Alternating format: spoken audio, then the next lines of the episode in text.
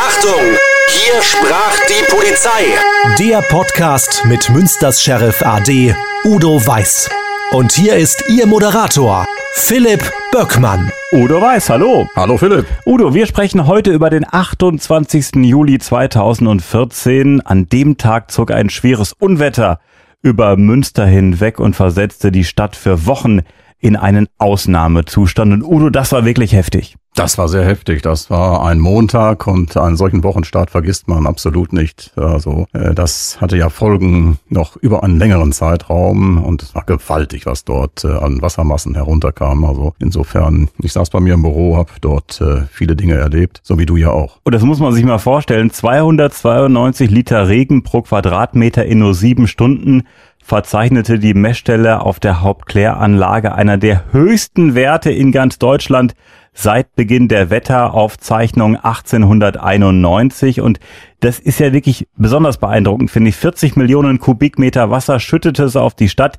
26 mal mehr als äh, die Menge, die von Kanälen oder auch Wasserläufen aufgenommen werden kann. Und das Hochwasser löst ja wirklich den größten Einsatz von Feuerwehren und Hilfsorganisationen in Münster seit Ende des Zweiten Weltkriegs aus. Tausende Männer und Frauen aus ganz Nordrhein-Westfalen waren beteiligt. Das gleiche Bild bei der äh, ja, Müllabfuhr von Hamm bis Wuppertal kamen Städte der Abfallwirtschaftsbetriebe beim Abtransport des durchnässten Sperrguts zur Hilfe. Und jetzt, diese Zahlen sind so beeindruckend, Udo. Über 1000 Lkw-Ladungen Hausrat wurden in den drei Wochen nach dem 28. Juli entsorgt mit 10.000 Tonnen annähernd doppelt so viel wie sonst im ganzen Jahr. In 24.000 Haushalten in Münster fiel der Strom aus. Ein Student legte sich äh, mit dem Bauch auf eine Luftmatratze und ließ sich durch die überschwemmte Innenstadt von Münster treiben. Also das war ja wirklich ein Ausnahmezustand in Münster. Ja, das war absoluter Ausnahmezustand. Und wenn man den Bericht der Meteorologen liest, dann hört sich das ganz sachlich an. Denn da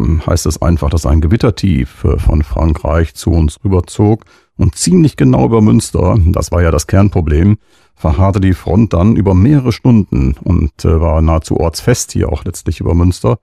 Und äh, eine Warmfront hatte dann da wieder dafür gesorgt, dass sogar noch Teile wieder zurückgedrängt äh, wurden. Also das war statisch und äh, ich saß in meinem Büro und morgens war es alles noch in Ordnung und ab mittags merkte man schon so, da kommt ein bisschen mehr auf uns zu. Und äh, ich erinnerte mich so an die Engländer, die sagen, it's raining cats and dogs und äh, das heißt, es schüttet ganz schön und so war das hier auch. Und am Nachmittag merkte ich dann, das ist nicht mehr Raining Cats and Dogs, sondern da ist irgendwie etwas mehr. Denn ich guckte auf meine Fensterfront am Büro und ich kam mir vor, als wenn mein Büro unter einem Wasserfall war. Denn die Dachrinnen konnten das gar nicht mehr schlucken. Und insofern kam eine durchgehende Wasserfront von oben komplett heruntergespült und Massen regneten darunter. Und äh, das war wirklich, muss man sagen, heftig. Dein Büro war an der Hammerstraße, das heißt, du warst Leiter der Direktion Verkehr zu der Zeit. Ja, das ist richtig. Ich äh, war Leiter der Direktion Verkehr und mein Büro war im ersten Stock und ähm, es war dann so, dass wir auch unsere Kart- und Mountainbiker hineingerufen haben, denn da war nichts mehr äh, an vernünftigem Einsatz auf der Straße noch zu realisieren.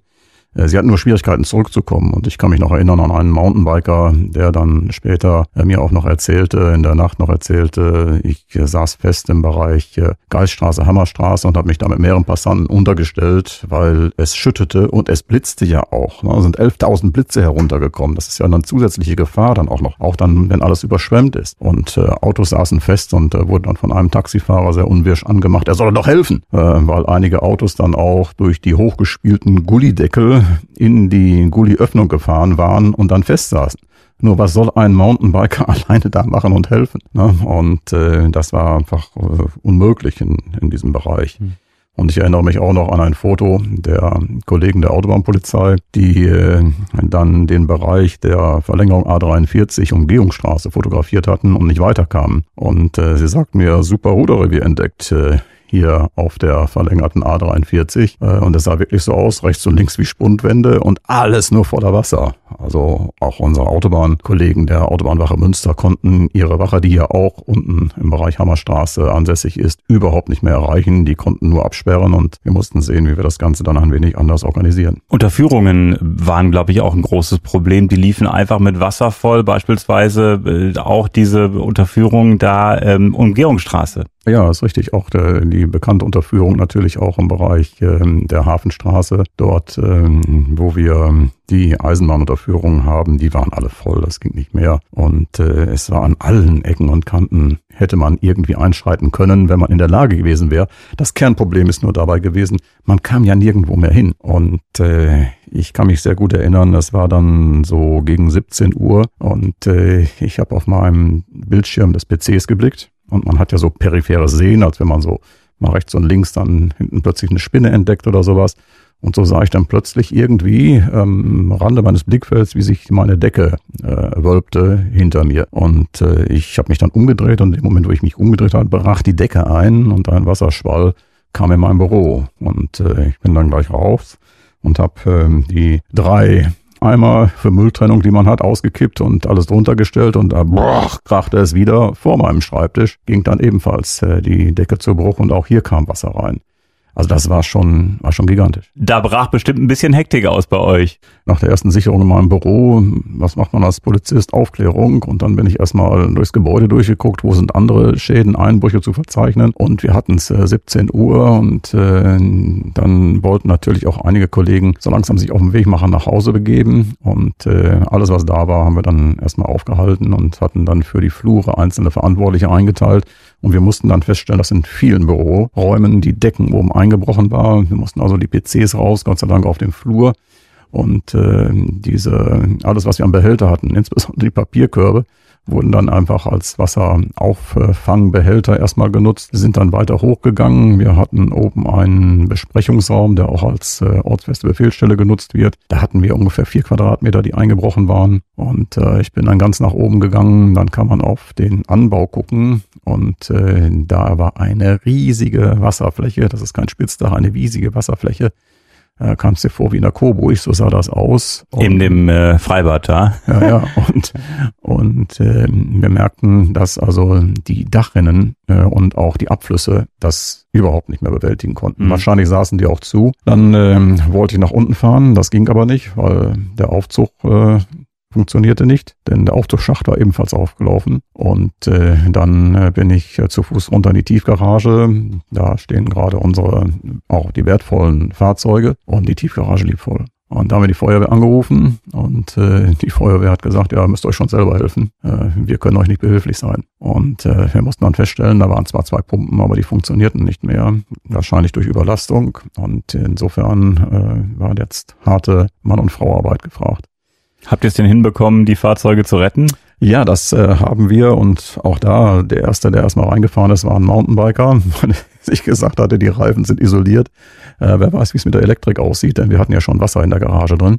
Und da muss man sich das ja so vorstellen, dass bei uns die Fahrzeuge insbesondere die Zivilfahrzeuge alle Tarnkennzeichen haben. Und äh, das sind Tarnkennzeichen aus der gesamten Bundesrepublik. Und äh, diese Kennzeichen, äh, die sind allerdings nicht bei unserem Schiermeister, der die Schlüssel verwaltet, sondern da sind die Kennzeichen nach Behördenkennung vergeben. NRW sowieso, sowieso, sowieso. Und jetzt war es natürlich schwierig, erstmal die richtigen Schlüssel zu den richtigen Fahrzeugen zuzuordnen. Und äh, wir haben erstmal die Motorräder rausgeholt und äh, dann nach und nach die Fahrzeuge, sodass die zumindest aus der Tiefgarage dann raus waren. Und äh, das Ganze war so eine Aktion, das ganze Gebäude zu sichern bis tief in den späten Abend und Kompliment an die Kolleginnen und Kollegen, die da waren denn die hatten zu Hause auch ihre Probleme und wollten gerne nach Hause, aber sie haben geholfen, das Gebäude und das Equipment zu sichern, äh, denn bei ihnen zu Hause liefen auch die Keller voll. Und ich hatte noch mit einer Kollegin tags darauf gesprochen, die sagte, wir waren bis drei, vier Uhr da und äh, mussten den ganzen Keller erstmal frei machen. Also das war schon außerordentlich.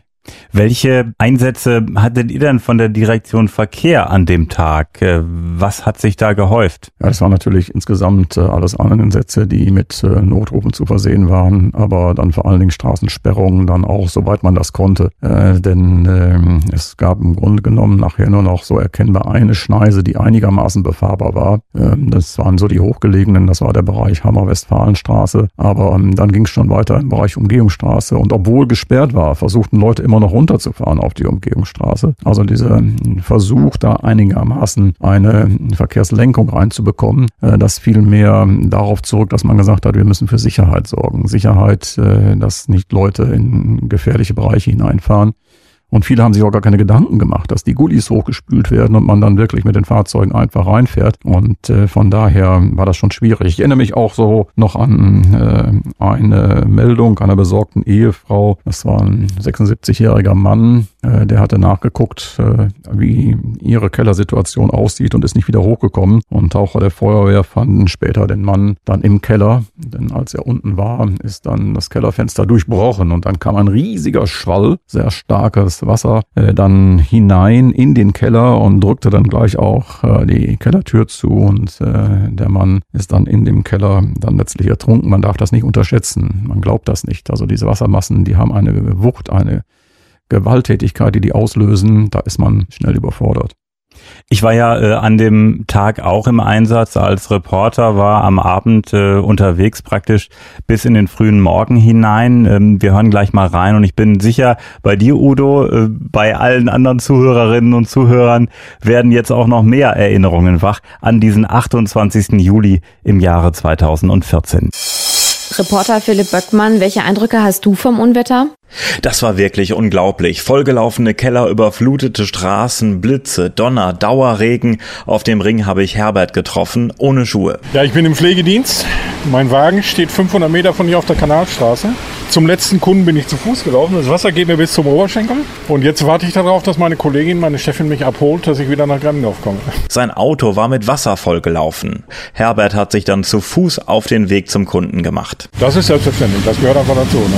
Vor allem ist ein Rollstuhlfahrer, der muss zu einer bestimmten Zeit ins Bett gebracht werden. Und ja, ich habe äh, bei der Bundeswehr habe ich mal gehört, äh, mein Fahrlehrer hat damals gesagt, ihr müsst ankommen und selbst wenn es Hunde und Katzen regnet. Die völlig durchnässten Schuhe hat er kurzerhand im Auto gelassen. Immer wieder liefen Unterführungen voll mit Wasser. Das hat für lange Staus gesorgt. Ja, mit dem Auto durch Münster, das war ein Glücksspiel. Michael hat mir gesagt. Wir sind mit dem Taxi gefahren und äh, das äh, Taxi war erstmal schwer zu kriegen, weil kaum sich eins noch getraut hat zu fahren. Und der ist durch Schützen mit Vollgas gefahren. Wir haben gefragt, was soll das denn irgendwie? Das gibt's doch nicht. Und er meinte, äh, wenn er nicht mit Vollgas führe, bestünde die Gefahr, dass da Wasser in Auswurf kommt und dann ein Motorschaden entsteht. Frederik arbeitet im Uni-Institut für Biochemie. Unser Institut ist halb äh, im Wasser untergegangen. Da lief äh, in einem Abzug das Wasser aus der Decke. Also bei völliger Überflutung ist das bei älteren Gebäuden nun mal so. Ne? Frederik hat mir dann den Satz gesagt, den ich immer wieder gehört habe. So etwas habe ich in Münster noch nie erlebt. Das Unwetter hat Münster wirklich mit voller Wucht getroffen. Ein 76 Jahre alter Mann ertrank in einem vollgelaufenen Keller. Und auf der Annette-Allee am Aasee ist ein Baum auf das Auto einer Frau gekracht. Ja, und Lorenzo Vismara vom Restaurante Il Divino hat das miterlebt. Das war wie ähnlich wie ein Horrorfilm. Und das kam unheimlich schnell. Das sind die Bäume äh, runtergefallen und äh, die Frau, die da vorne im Auto einen Unfall gehabt, haben wir die ganze Zeit Feuerwehr, Krankenwagen anzurufen, äh, eine halbe Stunde lang. Das war nichts möglich. Das Unwetter hat die Terrasse seines Lokals verwüstet. Drin, äh, zum Glück an die Uhrzeit war das Geschäft zu. Und äh, draußen haben wir versucht, bis auf einmal die Feuerwehr die uns gesagt, bitte zu gefährlich, alles rein. Sagte, egal was da draußen passiert, äh, wir kümmern uns davon. Genau so war das. Genau so war das. Die Schäden auf seiner Terrasse spielten für ihn aber keine Rolle. Was alles hier unpassiert, war mir unwichtig. Wichtig war die Dame, die im Auto saß. Die Frau kam schwer verletzt ins Krankenhaus. Das Unwetter hat wirklich viele Menschen in Münster in Atem gehalten. Genau, zum Beispiel Walter Gerz vom Lokal Kruse Beimken zwischen Promenade und Aasee. Er hatte keine ruhige Minute. Dann hier auf der Adenauerallee sind äh, 30 Zentimeter starke Äste von den Platanen runtergekommen. Als ich das gesehen habe, Katastrophe auf die parkenden Autos gefallen und so weiter. Einige waren zerquetscht. Da hinten ist eine dicke Birke umgefallen, voll über die Wiese. Da ist einiges runtergekommen. Walter Gerz ist jetzt einfach erleichtert, dass ihm nichts passiert ist. Ich bin heilfroh. Also es war ein Tag, den muss ich nicht so schnell wieder. Das heftige Unwetter in Münster und die Folgen. Danke, Reporter Philipp Böckmann.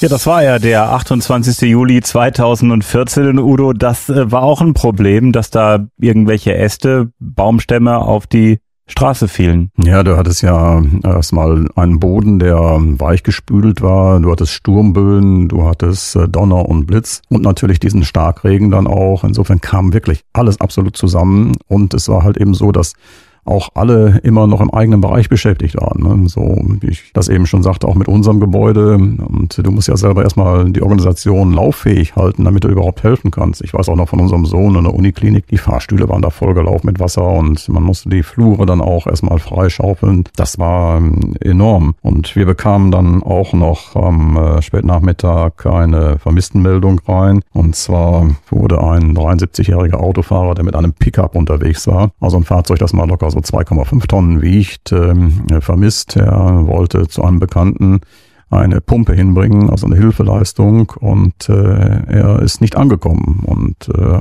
er ist einfach verschwunden. Und äh, das ist natürlich gerade bei diesen Wetterlagen jetzt schwierig, denn wir konnten keinen Hubschrauber zu dem Zeitpunkt einsetzen und eine systematische Suche, wie man die ansonsten durchführt, also ein richtiger Fahndungsansatz, war unmöglich. Und äh, Frage, wo kann man überhaupt durch? Und äh, das war leider überhaupt nicht machbar. Und am anderen Morgen äh, war die Autobahnmeisterei unterwegs, äh, die ihre normale Inspektion machen auf der äh, Fahrtspur immer der A1. Die fahren auf dem Standstreifen lang und gucken mal nach. Und kurz vor dem Kreuz A1 hatten sie dann rechts unten da ging ein Viadukt unter die Autobahn hindurch, der Hagelbach floss da durch, hatten sie ein Auto liegen sehen und hatten uns verständigt. Und äh, die Polizei ist dann natürlich gleich hingefahren und äh, hat dann den äh, Wagen gefunden. Das war der Wagen, dieser Pickup des äh, vermissten 73-Jährigen. Er war in seinem Fahrzeug und äh, war in seinem Fahrzeug auch äh, tot aufgefunden von uns. Was ist passiert? Ähm, und da muss man einfach auch mal drüber reden, um allen Menschen auch deutlich zu machen, unterschätzt es nicht. Nehmt eine solche Gefahr sehr, sehr ernst und ähm, versucht überhaupt nichts. Äh, viele Dinge kann man sich nicht vorstellen, denn wer kann sich vorstellen, dass so ein Auto 2,5 Tonnen etwa aufgehoben und zur Seite und weggespült wird. Aber so war es. Wir haben in weiteren Ermittlungen dann ganz gute Zeugenaussagen noch gehabt, und zwar der Sohn eines Kollegen ist äh, auch, das geht die Hagelbach-Stiege, geht hinten von der Altenberger Straße ab und ist so eine Verbindung Richtung Kinderhaus Gelmegind äh, Sprakel. Und äh, ist dort auch eingebogen mit seinem Fahrzeug, wollte dort langfahren und ist nach wenigen hundert Metern mit seinem Kombi angehoben worden ist, äh, hat sich komplett gedreht und kam dann auf einem Feld zum Stehen. Und als er ausgestiegen war auf diesem Feld, war er schon bis zur Hüfte im Wasser. Und ähm, entlang der Autobahn fließt auf dieser Hagelbach-Stiege. Der Hagelbach ist sonst ein ganz normaler Bach,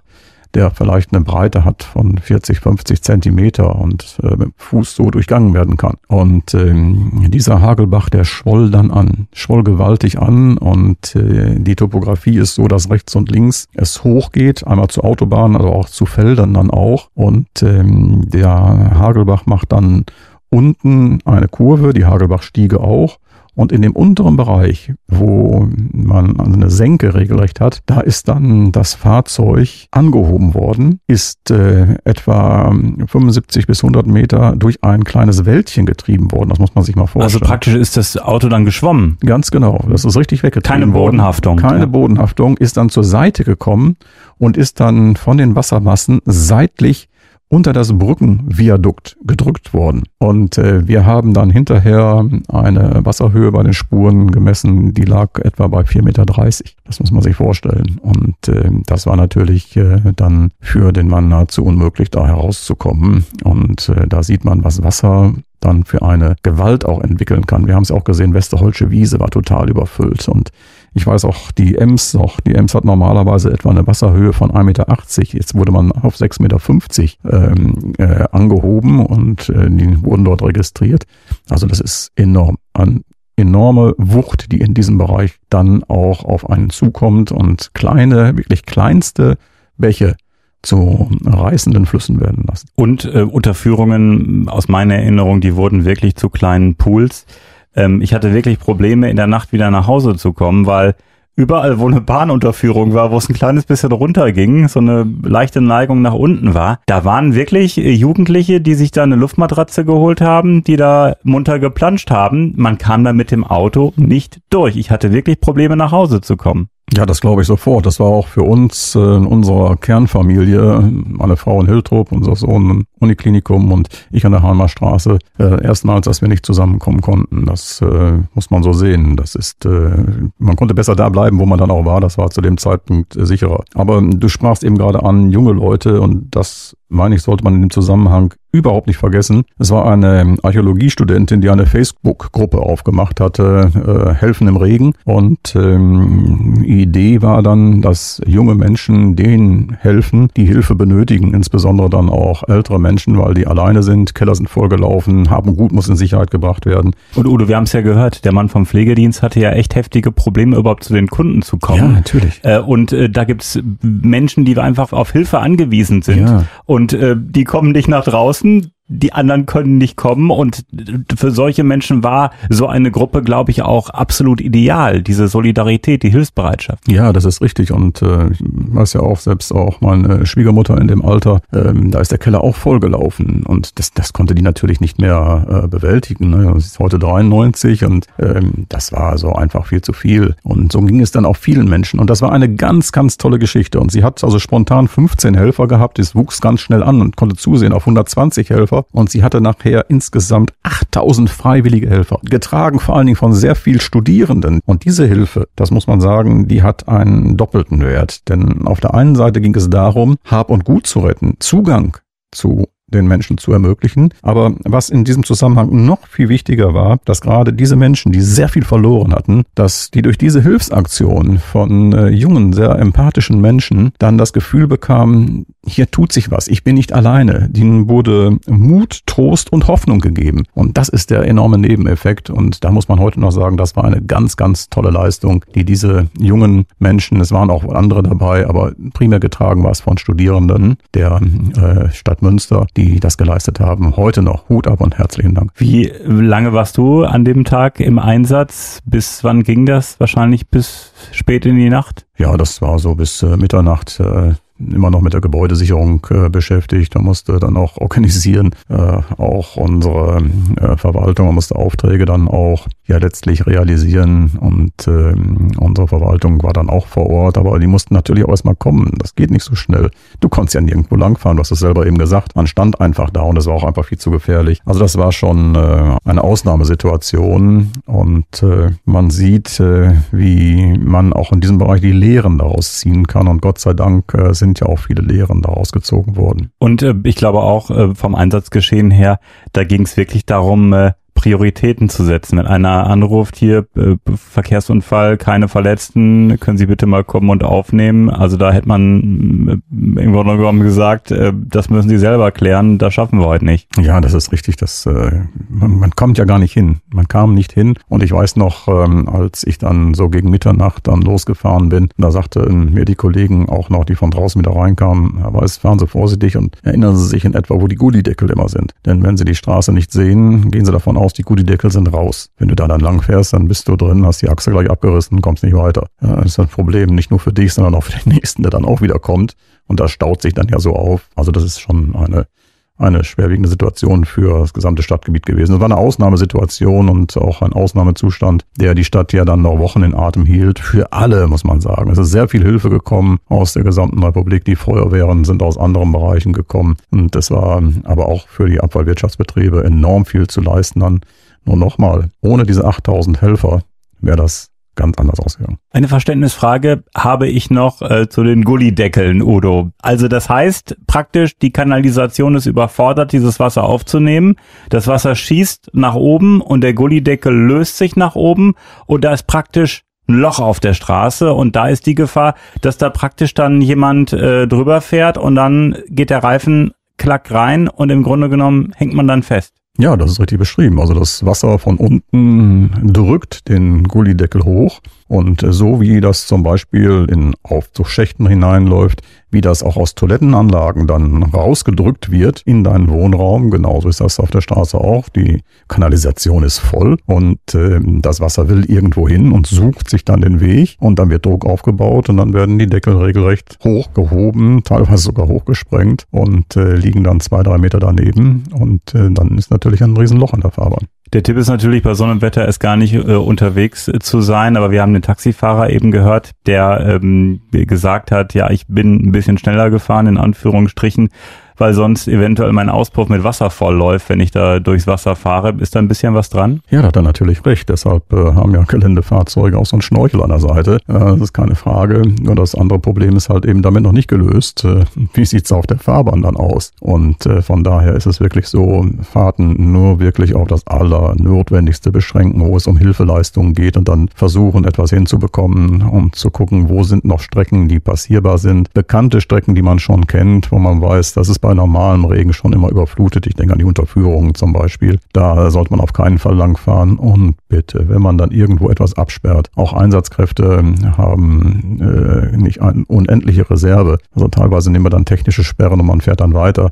Dann wurden diese technischen Sperren zur Seite gerenkt und man fährt dann trotzdem weiter. Also das ist äh, natürlich äh, dann äh, kontraproduktiv. Und das Krasse ist, wir hatten es angesprochen, beziehungsweise du hattest es angesprochen, dieses Unwetter. Äh, normalerweise zieht ja so ein Unwetter einmal über Münster hinweg, aber das drehte sich immer und blieb dann, hat sich da festgesetzt und immer mehr Regen, immer mehr. Wie war das bei dir? Hast du da irgendwann mal auch mal ein bisschen gebetet nach dem Motto, meine Güte, also jetzt sollte es doch bitte mal irgendwann aufhören, das reicht jetzt. Ja, ich habe mir mehr Sorgen gemacht, äh, Sorgen gemacht um äh, die Kollegen und bei meinen Angehörigen wusste ich, äh, sie, wo sie waren, in ihren Bereichen waren sie auch sicher, aber auch die Kollegen, die mussten ja auch mal wieder zurück, insbesondere auch gerade diejenigen, die nicht mehr im Auto unterwegs waren, die Radfahrer, die Mountainbiker dann auch. Und äh, dann äh, war es halt eben so, dass wir genügend zu tun hatten und äh, von daher wir uns ganz andere Gedanken gemacht haben. Und da sind wir ja wieder bei diesem Satz, äh, der im Grunde genommen auch im Polizeidienst immer äh, gilt es gibt nichts, was es nicht gibt. Also man darf praktisch nichts ausschließen, man muss mit allem rechnen. Und diese Geschichte, dass beispielsweise so ein kleiner Bach plötzlich ein reißender Fluss wird, damit hat man doch nie gerechnet, aber es ist wirklich passiert. Ja, das stimmt. Und äh, von den Engländern habe ich das auch gelernt. Die haben so einen schönen Spruch. Erwarte das nicht Vorstellbare. Dass man einfach sagt, ach, das passiert schon nicht, das kann gar nicht sein. Doch, das kann passieren. Und deshalb erzähle ich auch immer wieder gerne die Geschichte von der Hagelbach-Stiege, um deutlich zu machen, da ist ein ganz kleiner Fluss, der kann plötzlich sich so entwickeln, dass er lebensgefährlich ist. Und äh, deshalb erzähle ich es äh, gerne, nicht weil was Tragisches passiert ist, sondern einfach, um Leuten deutlich zu machen. Da wurden ganze Autos weggespült. Auch so ein 2,5 Tonnen Auto. Da hat man keine Kontrolle mehr mit, egal ob Allrad oder sonst was. Mhm. Ähm, man kann einfach nur lieber sagen, ich fahre nicht da lang. Und da haben wir auch eine Parallele zum Polizeidienst. Man möchte ja helfen, aber man muss auch beziehungsweise als erstes an seine Eigensicherung denken und an sich und äh, sagen, ja gut, ich würde jetzt gerne, aber ich komme hier wirklich nicht durch, das ist einfach zu gefährlich. Das ist immer eine Ermessensentscheidung, man möchte ja gerne helfen, aber äh, man hat ja auch Verantwortung für sich selbst. Ja, natürlich. Und ähm, es ist wie bei einer Einsatzfahrt, wo wir auch immer sagen, fahrt langsam, wenn ihr es eilig habt, denn es nützt nichts, wenn man gar nicht ankommt. Und äh, man selbst äh, muss ja auch anschließend noch weiter äh, operationsfähig bleiben. Und von daher ist immer Vorsicht in diesem Bereich geboten. Es ist äh, wirklich ein Jahrhundertereignis gewesen, was wir hier zu verzeichnen hatten. Und äh, ich weiß ja die Stadt Münster hat auch viel in diesem Bereich gelernt daraus. Und äh, wir haben andere Dücker, wir haben Überschwemmungsgebiete Überschwemmungsgebiete. Und äh, wir denken auch an den Aasee, der ja schon immer ein Überschwemmungsgebiet war. Und äh, von daher äh, hoffe ich, dass äh, etwas Vergleichbares so in diesem Ausmaß sich nicht ereignen wird. Eine logistische Frage. Ihr wart ja auch zuständig für die Autobahnen in der Region. Äh, wenn jetzt beispielsweise auf der A43 bei Dülmen ein Unfall war und ihr wurdet dann gerufen, war das überhaupt möglich, dann für euch da rüberzukommen? Wart ihr nicht mit dem Stadtgebiet Münster schon ordentlich gefordert? Ja, unsere Autobahnwache Münster ist ja direkt an der Hammerstraße in Münster und äh, die Kollegen sind ja immer nur dann auf der Wache, wenn es darum geht, Schreibarbeiten zu erledigen oder ähnliche Dinge dann auch. Da war die Ansage, kommt nicht zurück, und, man bleibt und, irgendwo. Ja, die Ansage braucht mir nicht geben. Das Problem war eher, sie konnten gar nicht zurückkommen. Ah. Wir mussten uns überlegen, wie wir dann äh, nachts den Wechsel überhaupt dann organisieren und äh, von daher ist äh, die Autobahn gut versorgt gewesen ist. Wir haben ja auch andere Wachen gehabt. Äh, ich denke an den Bereich äh, Recklinghausen zum Beispiel oder in Lotte oder hinten äh, im Bereich der A31. Ähm, nur ist es so, dass der Regen wirklich so sich sektoral auf Münster beschränkt hatte, dass es, ich sag mal, fünf Kilometer weiter von Münster das schönste Wetter war. Es war warm. Es hat überhaupt nicht geregnet. Also das war wirklich ein Phänomen und von außerhalb äh, sah man, so beschrieben das auch die Kollegen, richtig so diese Glocke, die sich über dem Stadtgebiet so zusammenzog und da hat dann alles niedergeregnet. Das ist ein Wetterphänomen, was wir jetzt in den letzten Wochen ja auch schon mehrfach in anderen Bereichen gehabt haben und dass die Meteorologen uns an sich gut erklären können. Nur das hilft uns auch bei der Bewältigung erstmal nicht weiter. Solidarität ähm, hat funktioniert. In der Nachbesprechung, was wurden noch für Schlüsse daraus gezogen aus Polizeisicht? Gibt es da irgendwas, wo gesagt wurde, Mensch, abgesehen mal von euren feuchten Decken und äh, von der Tiefgarage, ob man das bisschen besser machen könnte, dass die Pumpen funktionieren? In der Nachbesprechung, Optimierung, gibt es da irgendwas? Hat man da sich besser vorbereiten können? Naja, wir sind schon gut vorbereitet immer, denn äh, so etwas läuft ja auch unter dem äh, Szenario Schadens- oder Katastrophenfall. Dann äh, auch so, dass dafür Planentscheidungen entstehen. Das größte Problem war einfach hier, die eigene Handlungsfähigkeit erstmal zu erhalten. Und äh, da sind natürlich viele Lehren auch draus gezogen worden. Und bei uns sind natürlich die Pumpen ausgewechselt worden. Sie werden regelmäßig überprüft. Alles, was an Leitungen da war, muss man eine Kapazität überprüfen, ob die das letztlich noch schaffen kann. Und äh, natürlich ist es auch so, dass immer die selbstständigen Stromaggregate, die dann automatisch anschalten, die wir ja brauchen, um Funkverkehr und alles andere aufrechtzuerhalten, dann äh, greifen und auch regelmäßig regelmäßig überprüft werden. Also diese Hintergrundtechnik, äh, da hat man nochmal alles überprüft und checkt das auch regelmäßig. Und Hammerstraße ist ja für die Direktion Verkehr vom Stadtort her ideal. Man ist im Grunde genommen in zwei Minuten auf der Autobahn über die Umgehung, wenn nicht gerade da die Unterführung zugelaufen ist. Das ist richtig. Und äh, da ist halt eben so, dass dann äh, der Abfluss auch in diesem Bereich äh, nicht optimal war. Und wir müssen auch jetzt immer mal sehen, dass äh, Petitum, was ich immer sage, man muss im Vorfeld die Gullis regelmäßig im Grunde genommen überprüfen, denn die sind voll Lauf, voll Unrat, voll. Und wenn dann plötzlich so ein Unrat kommt, so ein Unwetter kommt, dann schaffen die das natürlich überhaupt nicht mehr. Und äh, was ich auch beobachtet habe, ist, dass wir auch eine andere Abflusstechnik haben. Wir hatten vielfach ja dann auch äh, Gullis, die auf der Straße waren und das Wasser konnte an der Rinne dann vorbeilaufen, da reinlaufen. Wir haben jetzt vielfach Gullis, die in dem Bordstein eingelassen sind. Und da ist es häufig so, wenn da nur ein bisschen Laub liegt, dann läuft das Wasser einfach da vorbei, aber gar nicht mehr in die Kanalisation. Nur Nochmal in diesem Zusammenhang, wir hatten es eben schon gesagt, die Mengen, die da waren, äh, waren 26 Mal höher als die Kanalisation von ihrem Fassungsvermögen. Also Wahnsinn. Wo, ja. wo will man das dann lassen irgendwo? Ne? Also in den 10 Liter Eimer passen keine 15 Liter rein, das weiß jeder von uns. Und so ungefähr war das. Wir hatten ja mal eine Folge Nebel, die unterschätzte Gefahr. Ich habe jetzt gelernt von dir, Wasser ist eigentlich auch eine unterschätzte Gefahr. Ich ja. spreche gar nicht von Wasser und Elektro. Das müsste ja jedes Kind wissen, dass das ein Problem ist. Ähm, Stichwort Stromschlag. Mhm. Aber wie doch wirklich äh, Wasser äh, tödlich sein kann. Stichwort im Keller, Wasser äh, läuft in den Keller, der Mensch stirbt oder auch im Auto. Also äh, krass, unvorstellbar, echt heftig, wirklich. Ja, das ist so. Und äh, deshalb kann man immer nur wieder zur Vorsicht ermahnen und selbst auch, äh, was die Blitzschläge betrifft und der Spannungsbogen, der dann auch äh, dann sich aufbaut, ähm, das Wasser leitet ja auch in diesem Zusammenhang. Also das haben, ich glaube, selbst an dem Tag viele noch nicht mal so richtig gesehen und, und ernst genommen. Und äh, von daher wirklich absolut äh, höchste Gefahr. In dieser Folge haben wir über das heftige Unwetter am 28. Juli 2014 in Münster gesprochen. Übrigens, meine Schuhe sind da bei dem Einsatz draufgegangen. Ich weiß auch genau, wie ich aus dem Auto bin, ähm, gegen 18, 19 Uhr äh, und habe erstmal, bin, habe die Schuhe im Grunde genommen ausgezogen, bin dann barfuß halt zu mir nach Hause, habe die Schuhe gewechselt, bin dann wieder los zum nächsten Reporter-Einsatz. Heftig, absolut heftig. Und ich bin auch froh, dass mir nichts passiert ist, weil ich war ja auch an der Annette-Allee, wo da so ein äh, Baum, ein Ast ja. drauf gekracht ist ja, auf das Auto der Frau. Die Frau wurde schwer verletzt.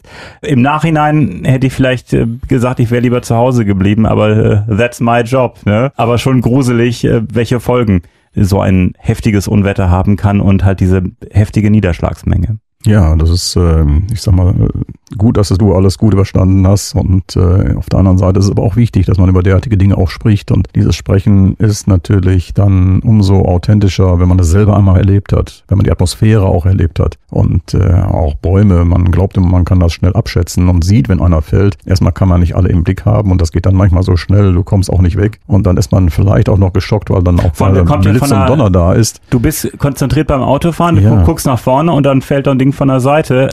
Äh, so schnell, da kannst du nichts machen, da kannst du nichts machen. Absolut nicht. Ja. Absolut nicht. Kommt total überraschend. Und insofern ist wirklich das Beste. Einfach zu Hause bleiben, sich in Sicherheit begeben. Und äh, da sollte man die erste Priorität auflegen. Der 28. Juli 2014 war Thema in dieser Folge. Odo, ich sage vielen Dank und bis zum nächsten Mal. Philipp, bis zum nächsten Mal.